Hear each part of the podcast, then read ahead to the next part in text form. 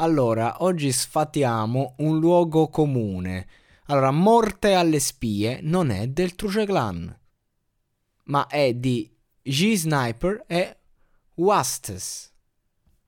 Due rapper italiani che io non conosco minimamente, ma tutti quanti conosciamo questo brano che viene nel gergo comune affibbiato al Truce Clan. A fatti concreti ci sono alcune, eh, alcune parti in cui sembra il flow di un Noiz acerbo alle prime armi. Sembra una canzone magari datata 1995-96 di un Truce Clan che ancora non nasceva. E invece no.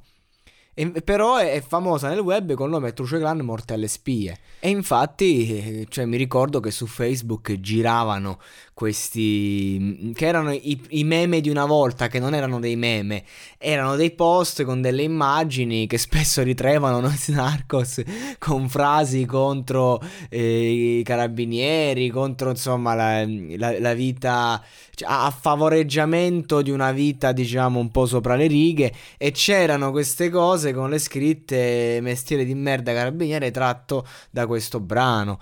Ehm, e, e, infatti, cioè, e, e questa canzone è affibbiata al, al Truce Clan da sempre. Io stesso, adesso che la, la, riascolto, dico: Ma questo non è il Truce Clan. Però ero convinto che, che lo fosse.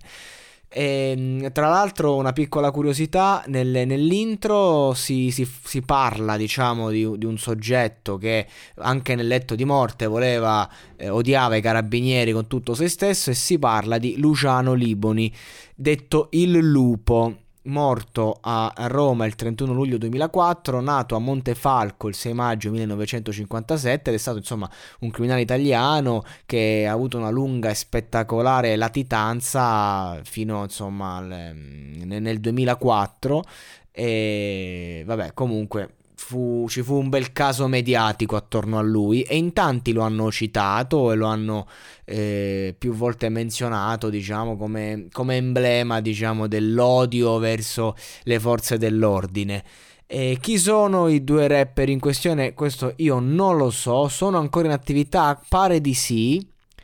E, però insomma la, la canzone che, che, si può dire? È, è, proprio la, è, proprio la, canzone simbolo di quegli anni. Eh, quindi comunque ci rappi ehm, in maniera non troppo tecnica ma sentita. Eh, la qualità era quella dei tempi probabilmente registrato in cantina o in qualche eh, studio appena aperto da qualche ragazzo comunque indipendente e, ehm, e, lascia spazio, diciamo, al messaggio, all'imprinting sociale più che alle, mm, alla qualità tecnica. Sono dei brani questi che comunque fanno da specchio, diciamo, per la società eh, di, di, quei tempi. E, ehm, ed era bello proprio il fatto che comunque tu ti mettevi al microfono proprio per raccontarti, proprio per, per, per, pura esigenza e si sente che è la grande differenza tra le canzoni di oggi che invece suonano da paura eh, ma non c'è la minima, mm, non c'è il desiderio, c'è solo diciamo un,